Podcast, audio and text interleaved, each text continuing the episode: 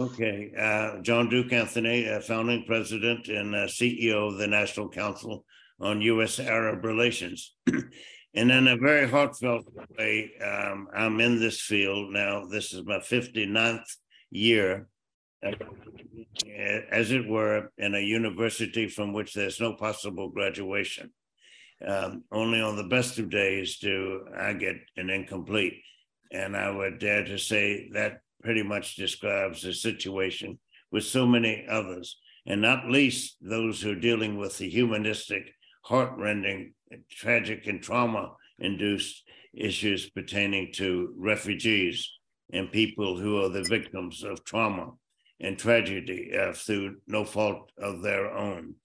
Um, I was uh, present at the uh, creation of ANERA uh, with Dr. John Davis, and uh, met his representative in in uh, the Gaza Strip in uh, J- July and August of 1963, and um, t- two others uh, in a 10 person delegation I was with on an international cultural exchange program, then known as the Experiment in International Living, ended up having our careers all uh, seared, scarred by what we experienced uh, then uh, in era, We uh, visited uh, half a dozen camps and uh, we were briefed every day by the United Nations Truce and Supervisory Organization, known as UNTSO, team.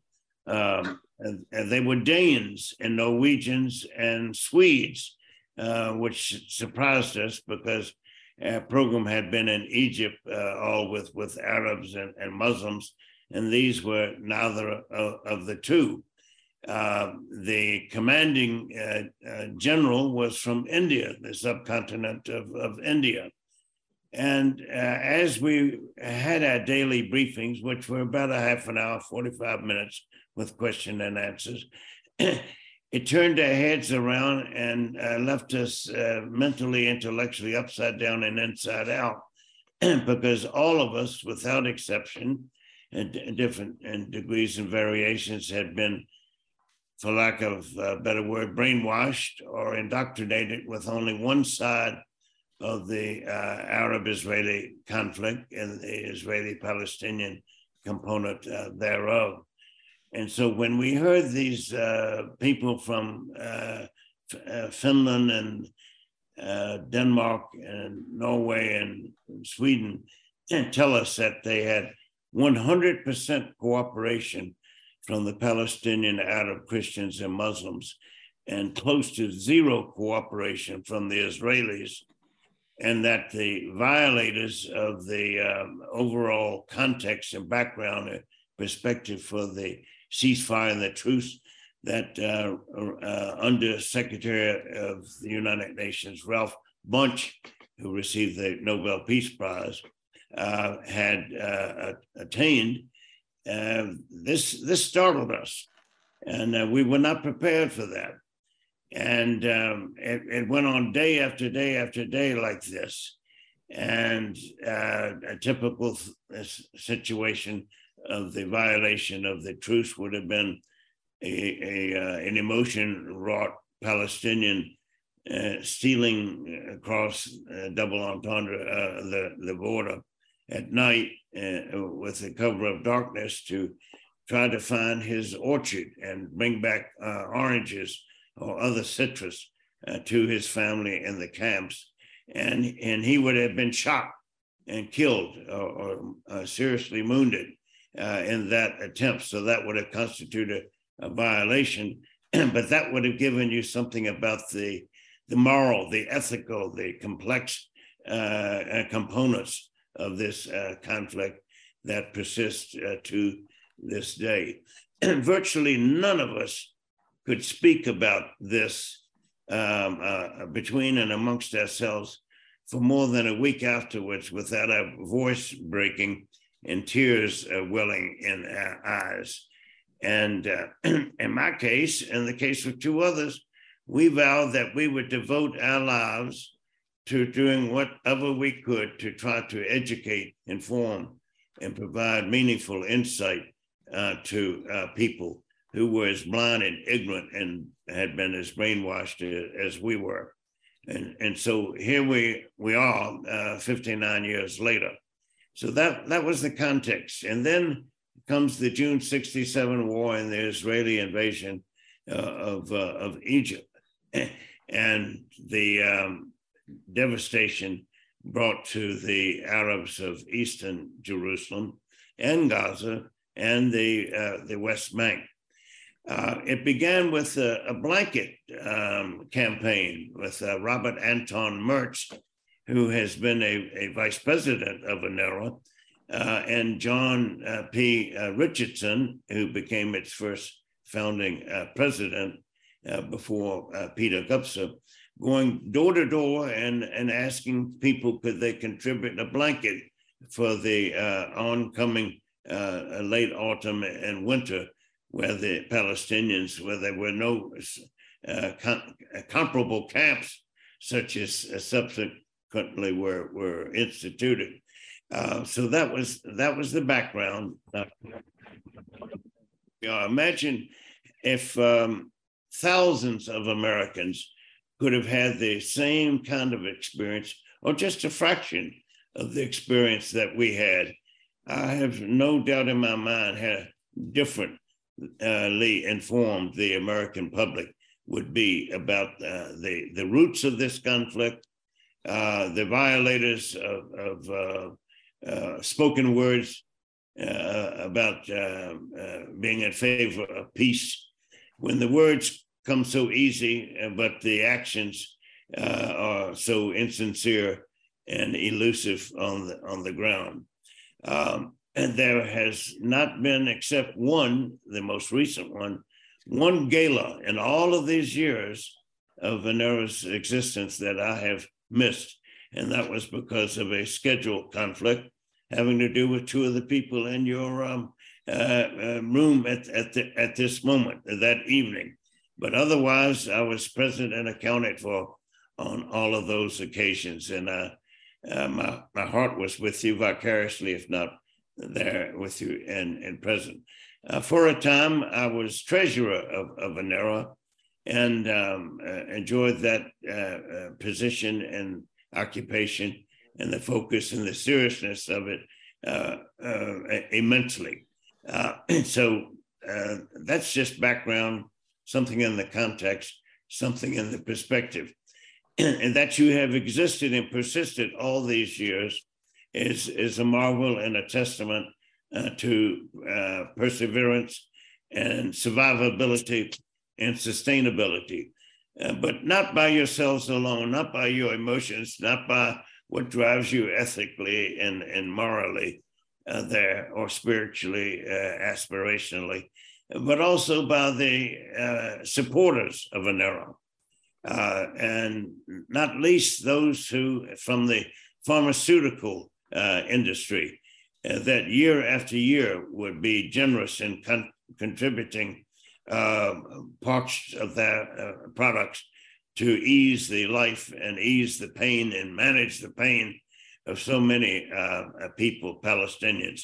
But then Lebanon w- was added too, especially after the Israeli invasion of Lebanon in 1982. when the Israelis uh, violated the then existent nine month uh, ceasefire. Uh, and uh, something like uh, 400,000 Lebanese were, were rendered uh, homeless. And during that time, the tragedy of the refugee camp in, in Beirut of Sabra Shatila occurred. Uh, but until now, there, there is a one sided discussion, almost one hand clapping. And if you look at the legislative branch of the United States, uh, it, it, one never wants to use the word hopeless or helpless, um, but there is essentially no other side than the Israeli side uh, with regard to issues pertaining to refugees or the absence of peace or uh, matters pertaining to extremism, militant extremism, and the like.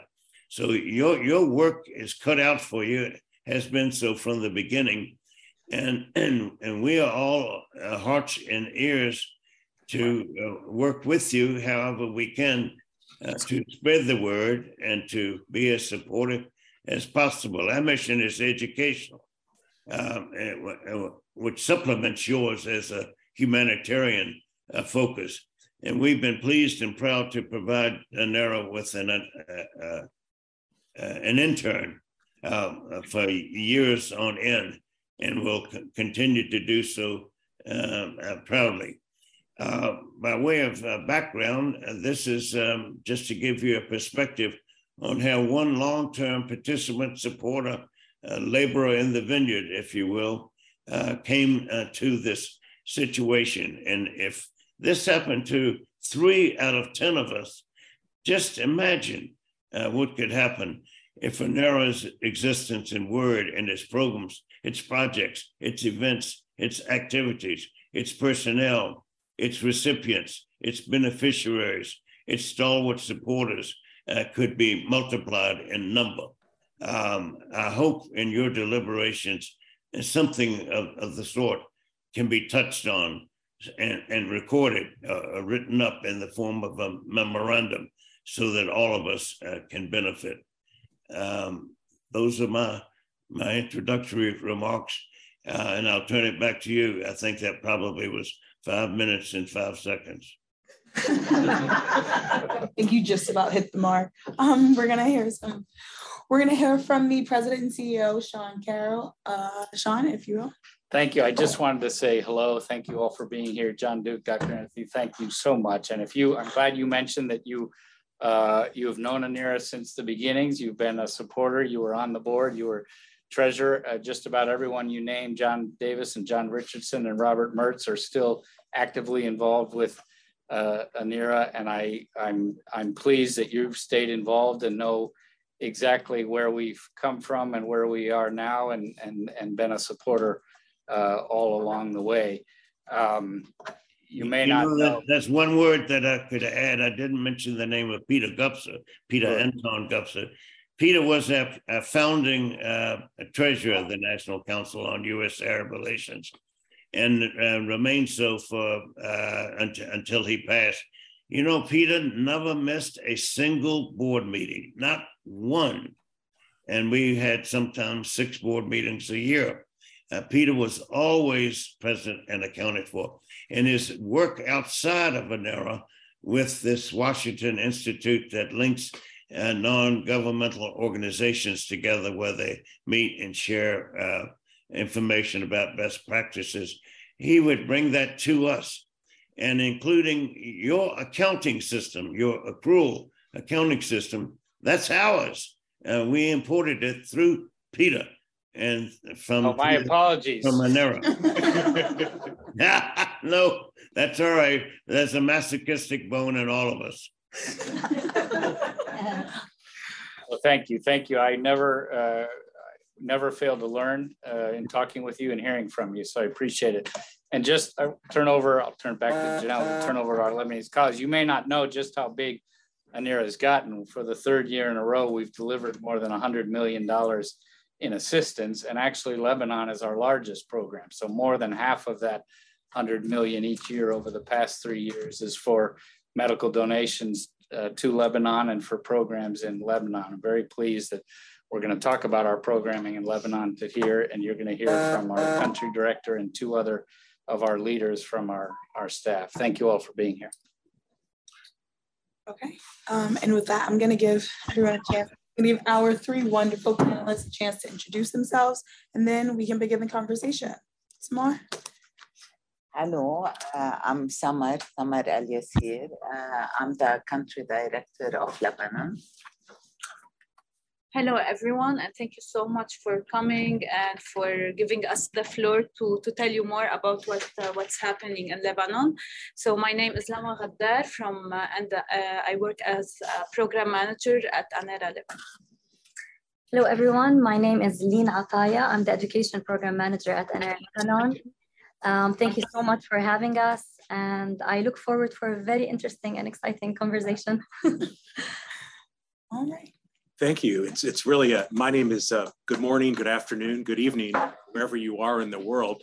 Um, my name is Patrick Mancino. Uh, I work with uh, for Dr. John Duke Anthony as executive vice president at the National Council on U.S. Arab Relations, and uh, not a day passes where uh, I'm uh, not just inspired but intrigued and um, uh, it's it's we're all uh, in the field here, and it's great to be with uh, fellow uh, fellow colleagues, and especially those that are on the ground in Lebanon, doing doing doing the laboring to to address a situation that uh, the world really needs to to start paying a little bit closer attention to. Um, the focus of today's event, the title, of course, is "Restoring Hope and Crisis: Responses." to the economic collapse in Lebanon. And I, I just wanted to take a, just a moment of personal uh, uh, opportunity here to just focus a little bit. What is the economic collapse in Lebanon? What are we talking about for audiences in the United States and audiences abroad? Well, let's look at some international statistics before we go to the questions for our folks on the ground, just to try to paint uh, an impartial uh, picture here uh, that you can step back and be clinical, detached, and and and and make a make a, an analysis for yourself. So, the situation in Lebanon, uh, according to uh, Human Rights Watch, the United Nations, um, various reputable international organizations, is as follows: 80% of the residents do not have access uh, to basic rights, including health, education, adequate standards of living, housing, electricity the World Bank has described the situation in Lebanon as, quote, a deliberate depression. Um, the Lebanese pound has lost 90% of its value since October 19th. And to add injury to insult, uh, people's ability to access basic goods, food, water, healthcare, and education, um, if they're lucky. Um, widespread electricity blackouts lasting up to 23 hours per day. And finally, if that's not enough to, um, to, to, really make you take stock of what we're talking about today. 78% um, of the population of Lebanon at the moment, uh, according to the United Nations, is, uh, is in poverty, uh, triple the estimated number in 2020. 36% uh, of the population live in extreme poverty, up from 8% in 2019 and 23% in 2020. Now, to add on to that, to, to, to, to, to just give you a, a little bit of background and context, Lebanon also is hosting lots of refugees from Syria, from the neighboring countries, on, on top of the uh, own internal situation that's going on. But um, it's it's an honor to be here, uh, Dr. Anthony. Your your your your context is is always so important as well. Um, uh, Sean, thank you again. Uh, maybe just a few questions from here to our uh, folks that are uh, on the ground. Of course, Samar is the country uh, director uh, for ANERA, uh, and she has extensive work uh, in this field over 20 years. and um, I, you know, just three years ago, um, we in America heard a little bit that there was a big protest movement for political change in Lebanon, that people demanded accountability and change from, from, from their leaders. And there was a lot of optimism and hope we hear. Uh, and we still feel that sense of optimism uh, in, in Lebanon, especially among the youth, the youth ballers, the youth population. But since then, you know, we've seen, uh, you know, the, the Beirut port explosion. Um, for Americans that have never heard about the Beirut port explosion, um, 219 people uh, perished, 7,000 people were wounded, hundreds with permanent disabilities and the perpetrators of the of the uh, the blast uh, at, at, at the port have never really been uh, brought to, to, to justice. So, um, can can you tell us just a little bit about um, uh, what are the people's top concerns right now? What what is actually what do you hear? What do you see on the ground in in Lebanon? And do you see reason for hope? I you know we we hear the bad stuff and and and, and the things that that keep people awake at night. But do you see hope in all this? Is is there hope in all this? And what would be the how would you prioritize the concerns? Uh, uh, the, the the worst, the next worst, the next worst. the next worst. Yeah. okay. Uh, first, thank you so much uh, for this question. Uh, questions. okay, but I will try to answer. So, first of all, um, I would like to answer the question Is there hope? Uh, and maybe this is uh, a subjective answer on my part. Uh, I think uh, as long as we exist, as long as we're hopeful, you know, so there's hope among uh, this hopeless situation. Yes, uh, because I think we believe in people. You know, uh, in Lebanon, Lebanon uh, is uh, is known for many things. It's known for its good food, its beautiful landscape, but it's also known for its wonderful people. Uh, the people of Lebanon uh, have uh, demonstrated over centuries their uh, strength, uh, stamina, their intelligence, their contribution to all countries of the world. In every continent, continent or country you go, you'll find a Lebanese who has uh, done something, Achieved, yeah. ach- achieved something, you know. And uh, so, are we hopeful? Yes, of course. Of course, we're hopeful because the people of Lebanon uh, are a strong, strong people. Unfortunately, we have bad uh, leaders, right? and we're not very fortunate with our neighbors as well, you know. So, uh, so uh, within this, we're going through a very, very difficult time of, of uh, in our history. Lebanon, even during the civil war, did not. Our economy did not uh, hurt as much. You know, this is uh, the worst we, uh, economic crisis Lebanon has ever witnessed, or any of the world has witnessed. So we believe that uh, will this situation improve? It needs time. It needs time. Uh, during the October uprising of 2019, we were very hopeful that uh, we can change the some of the political elite. It didn't happen. Uh, simply because of the imbalance of power, you know, uh, civilians against armed uh, people is not an equal, uh, you know, uh, balance of power. Uh, so we, we work at ANERA to give hope and restore hope. Uh, most of our programs in Lebanon address basic needs, so which comes to and restoring hope. So I, my colleagues will talk to you in a minute about some of these programs. But for us uh, to answer the question on what are the basic needs of people, uh, everything. so, basic needs, we mean.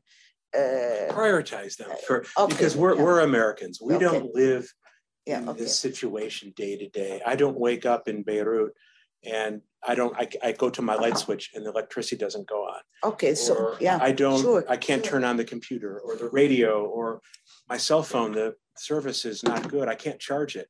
What, what's life like?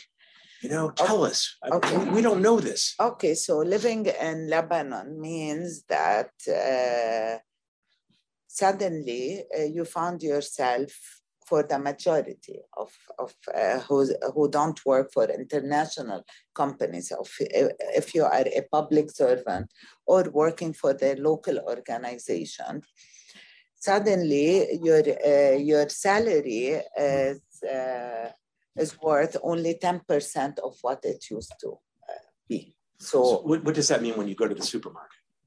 Or if you can, is there a black market? Is, how do you? it means that if you were uh, getting, say, uh, a thousand dollars, a worth thousand dollars a a month. Yes. Now it's worth what less than a hundred.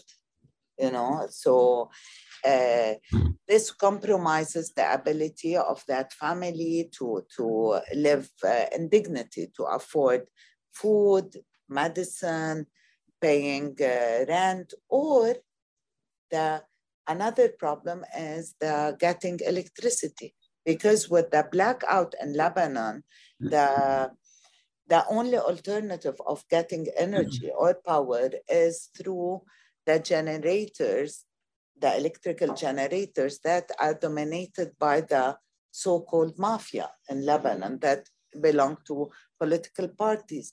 And with the increase of fuel prices all over the world, this has become very, very expensive.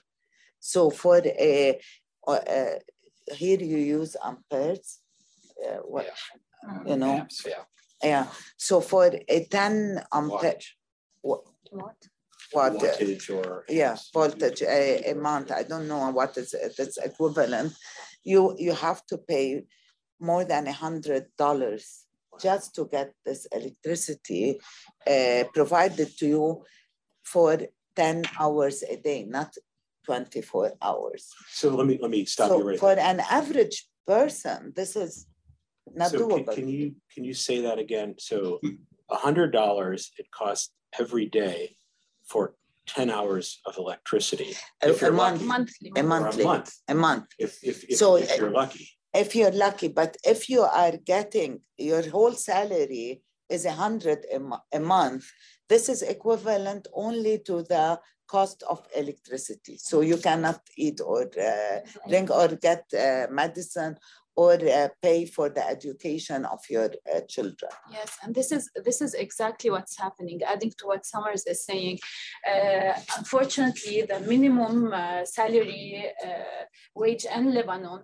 is not does is not enough for families to get food, to pay for uh, to have access to electricity.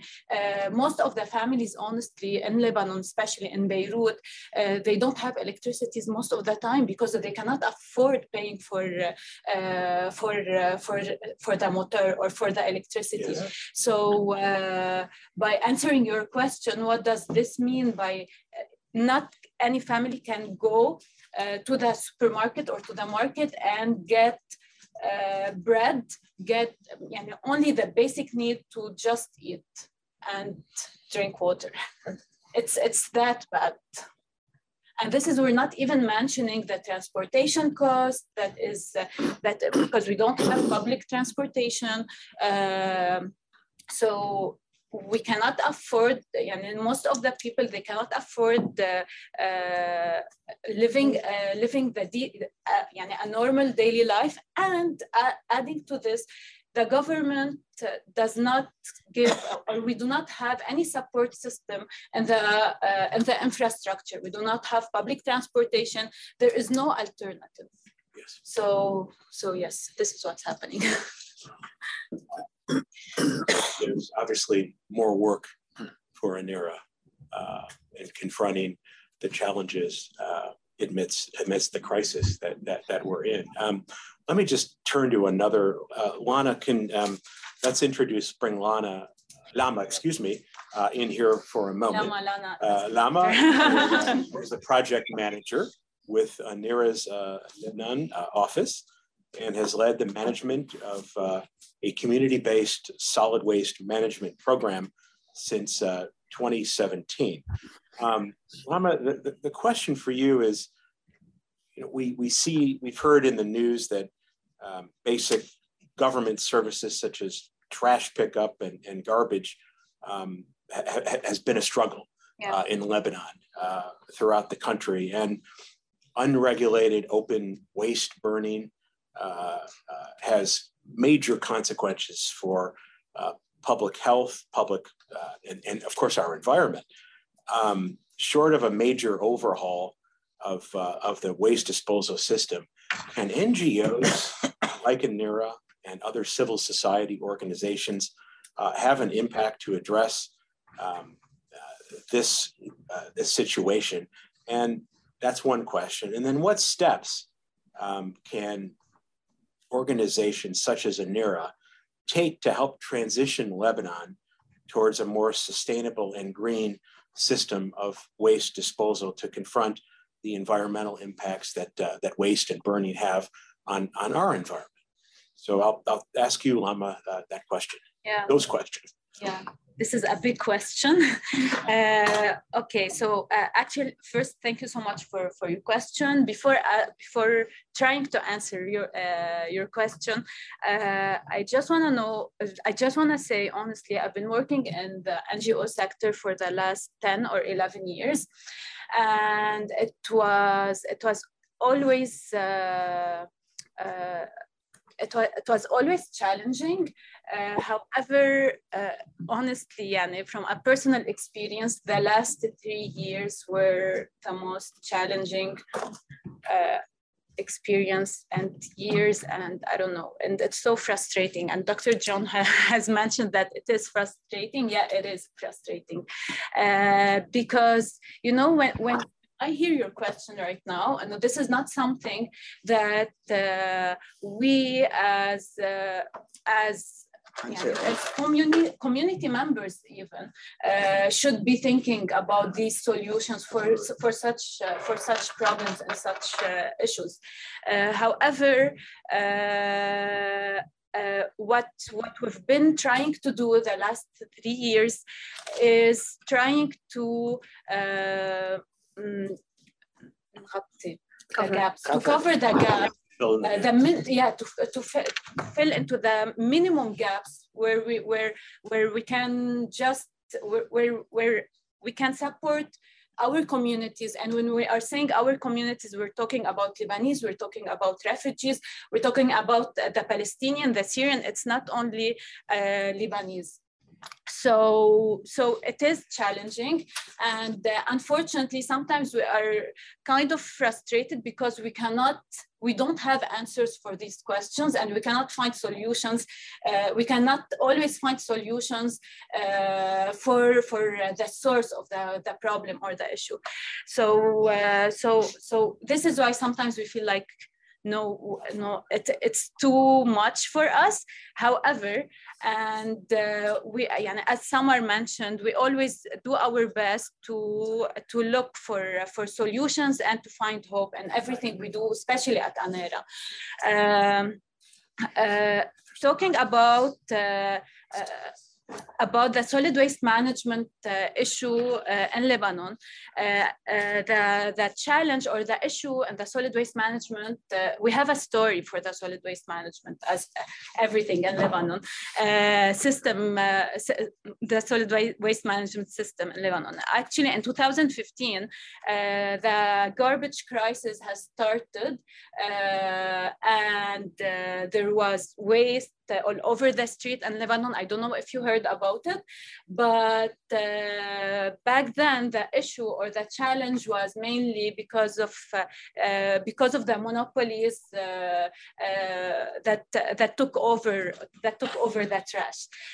so after after that and uh, in 2018 we have worked as uh, as organizations local organizations and international organizations along with the government to lobby for us uh, and integrate for a solid waste management system law. And in 2018 there was a, we succeeded to have an integrated solid waste management in, Le in lebanon uh, and uh, the the main purpose of it was to decentralize to decentralize uh, The management. the management uh, of the solid waste management. So uh, we were happy about it. Then uh, everything, uh, the economic collapse and everything uh, started to, to happen in 2019 and municipalities were kind of uh, stuck because they didn't have any resources. Uh, they have limited resources and managing the solid waste management uh, on local level. So uh, unfortunately, now when we go uh, to municipalities, because we have uh, worked uh, as ANERA in this sector for the last three or four years, I think, uh, and we have supported more than 15 municipalities in Lebanon. Uh, we have built capacities. we, we gave our expertise and how to manage and how to optimize their solid waste management systems. Um, however, uh, now it's it's very it's very tough and hard to say this, but uh, uh, unfortunately, because we there is a need for everything.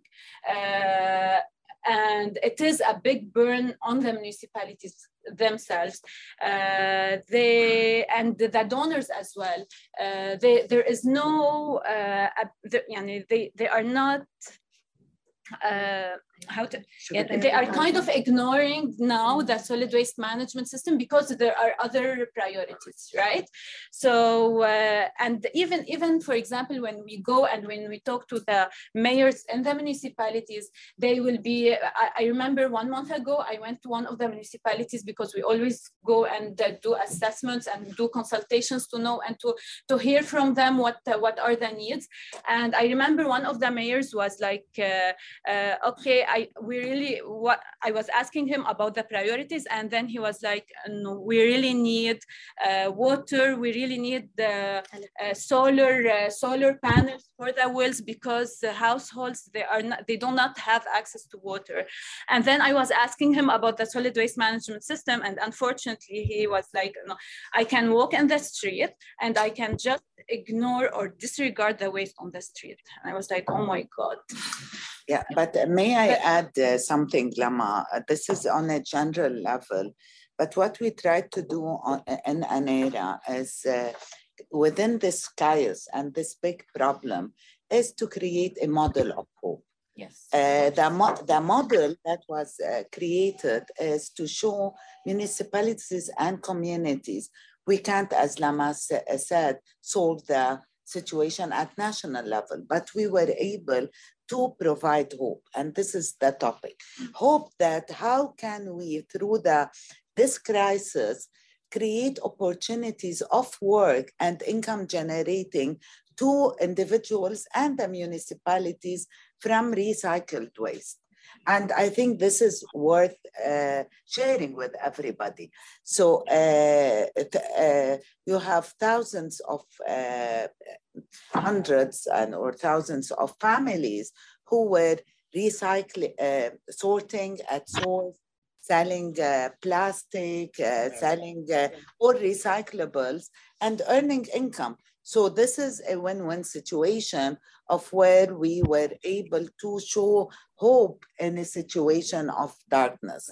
Yes. Uh, another uh, thing that we were able to do at the municipality level is that ANERA helped uh, a number of municipalities to have recycling uh, facilities where they would collect uh, garbage and uh, you know sorted and resell recyclables mm-hmm. and use organic waste to produce fertilizers. So this is also another hope given within this crisis. So uh, while it is, you know, a big crisis, uh, hope was able to find its way through these uh, interventions. And uh, Samar, if I may add, we also integrate between our programs. For example, within our education program, we educate youth on solar panel installations. So we said, why not let these youth install solar panels on the rooftops of the solid waste management facilities so that it would be a win-win situation. So at ANERA Lebanon, this is what we do. We integrate different programs so that we could leverage our, our, our uh, yeah. Let us, let us go to uh, to, to you, uh, Ms. Lean uh, yes. Ataya. Um, Patrick, Patrick, can we ask a subsidiary question to yours? Uh, because none of us are in Lebanon. Uh, could you just walk us through what happens on a day when people put out that trash? Does someone come regularly, predictably to pick it up? Is this a government uh, vehicle, transportation? A municipal employee? Do they take it? Why do they take it? Uh, and what happens when they take it, or do they? Does it just pile up in front of one's house in the street? Can you give us a more graphic, illustrate, illustrative picture of what happens with this garbage waste disposal handling channel challenge? Well, well, uh, actually, uh, and honestly, it depends if there is fuel or not, or not, uh, because uh, the unfortunately the collection uh, uh, systems is is currently now depends on the fuel. So if I go and I put the garbage, I most probably it's not gonna be picked up in the same day.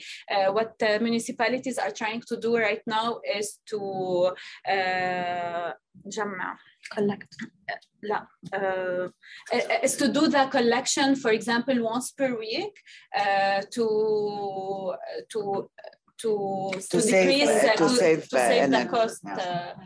of To, to, to sort of save, uh, reduce fuel consumption, Yeah. you know, to, to save cost, So they do a lesser rounds So they of do lesser- garbage pickup. lesser Uh. Thank you. Um, Dr. Anthony, let's let's go to um, something that, that that that we're in the business of, and that's education. Um, you know, your educational programs that that ANERA offers um, are quite unique, and for most Americans, um, you- most Americans, including myself, prior to uh, being introduced to uh, the worldwide refugee situation, it's very hard for us to understand that you know, in, in certain countries around the, across the world in, in the Arab region, um, there's a, a large number of refugees, people that have fled or internally displaced or, or externally displaced um, that are living there uh, in whether it's camps or communities or with family members.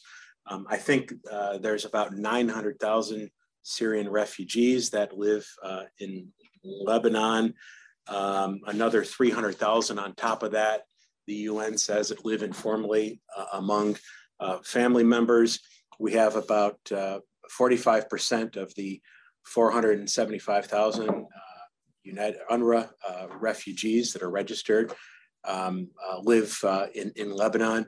Um, uh, you, you've been involved in this educational work. You, you, um, you're responsible, you oversee uh, and there is education work in five um, regional offices located uh, in these vulnerable refugee communities.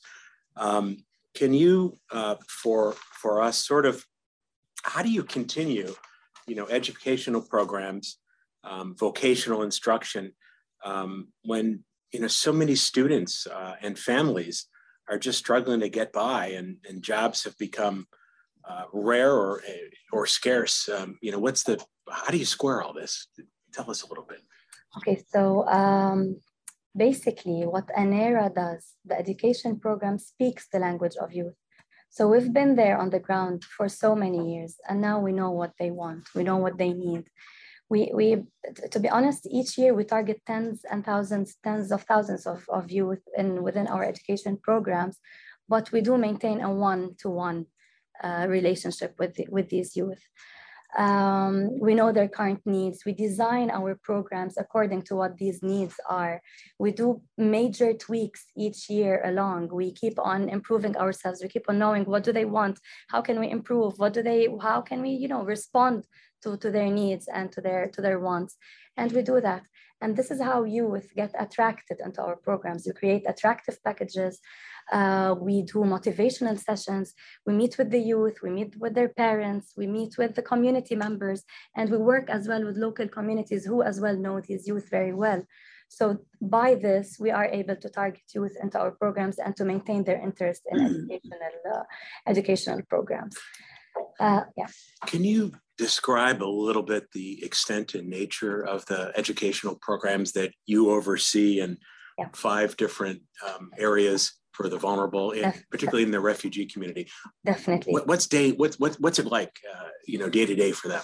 Okay, so as uh, you're asking about the educational programs that we offer. Yes. So we have a component which is related to basic literacy and numeracy. This helps youth in um, getting better at reading, at writing, at doing math, and also at life skills. And this helps them, you know, if they're walking down the street, they can tell, ah, this uh, this billboard says this, oh, the, the address is, is such, or these youth could be working youth, but you know, their bosses would tell them, go buy us this thing. And they're like, oh, I can't read what's on the, on the paper, but then they would be able to do that if they take our courses. The other component that we offer, which is a huge success to our youth nowadays, is the technical and vocational education program. So this program gets complemented with different packages. We do not only give them pure technical and vocational education programs, but we give them career guidance, we give them employment skills, we give them life skills and positive leadership, and we give them you know, apprenticeship opportunities that are paid so that they would have a genuine work simulation of what they have learned and, you know, hands-on experience while they're on in, in the actual field. And thus they would obtain an opportunity for them to uh, get a place at that uh, apprentice uh, or at that uh, small and medium enterprise or you know the, the place that they have done their cash for work. However, I would like to say that uh, speaking of bringing hope, there's something I've said at the board meeting and I would love to say it all over again. The fact that we pave the way for hope to, to find its way. Paving that way um, means that we build effort in the marketplace. So when we say that there's scarcity and jobs, this is more or less not true when you go down to the field. You would actually find jobs. But what is lacking is the link between those youth and the job. So what ANERA does is we go there, we map those uh, enterprises and more likely now private sector medium and large private sector enterprises. We find these job opportunities and we train our youth to at the end end up being at these job opportunities. We, we do not just train them and set them free. So, you, you talked about technical training and, and vocational training. Yes. Um, what can you be a little bit more specific? Kind of like what what are the actual programs uh, that, that yeah. you're delivering on the ground for okay. for the for these people? Okay, so we provide a vast, uh, you know, a vast uh, uh type of, of sectors. Um, it could range from hospitality to construction to IT and digital reform, which is uh, and digital uh, skills, which is what we are trying to focus on right now. Uh, healthcare sector, which had a huge gap in the system, is what we currently provide technical and vocational education in. Um, and we have agriculture and agri-food. So these are our basic uh, sectors. And we do them based on market studies, which are done by the ILO, the International Labour Organization, and as well with ANERA's efforts on the ground, we create a study and we find what are the genuine needs so that we can direct our vocational and technical educations at those. And we have different types. Some of them are short, some of them are medium. It depends on the level of, of advancement of, of the course itself. Jim. And, and just to supplement that, it's something you all and, and Sean had highlighted before. It's not just the technical training, but maybe you can expand on you know, the practical yeah point was they get the skill, but then they need some tools, physical tools to actually go to the job. And if they didn't have the money actually to get that, could they get started? So you were also yeah. providing the actual physical. Definitely. Tool. We provide them with startup kits or graduation kits if the course requires such uh, hands-on experience. So they use those while doing their practice and they can take them with them when they go uh, back to the, you know to the real world and work for themselves as well. Yeah, we give them the tools actually. Yes. One last question for uh, Samar, and then I'll turn it over to, to Sean and to uh, our wonderful moderator. Um, you know, how, how many staff, you know, women and men, you know, are required to to uh, to do these programs, to do the programming, to to you know to to make these things happen on the ground. And, and what are your needs? What, what do you hope that you know that you know what would the message be to to to the to the Lebanese that live here in the United States, the the diaspora? What would the message be to, to you know to members of Congress that um, that uh, are on the appropriations for uh, for this kind of funding to organizations such as such as ANERA. Um, you know, what is what what what what is? Can you sort of okay. sum it up for us? Yeah. Uh, so, how many uh, staff are there in Lebanon? Uh, now it's 95, and we have like 200 plus volunteers uh, on the ground, and we have officers all over Lebanon. We have offices in Akkar and Tripoli and Zahle and uh, Saida and Tyre, and of course in Beirut. Uh, so what do we need? Uh, we need the continuation of support to Lebanon. Sure. Lebanon during these difficult times uh, is uh, calling for support from its diaspora, uh, from uh, uh, the Congress, from USAID, you know, Lebanon is in dire need for support nowadays because it has fallen. Yeah. And we need to uh, help pick it up, help support its people uh, in all basic needs. And uh, going back to hope is also, we see as Lean and Lama have demonstrated, is that with, with support of ANERA and organizations like ANERA, we're not only filling basic needs, we're helping spread hope, hopefulness by uh, uh, and using the, the crisis as opportunities to advance the message of hope. Uh, for example, ANERA during last year has pushed for renewable energy agenda and we helped uh, install uh, renewable energy on healthcare centers and community care centers.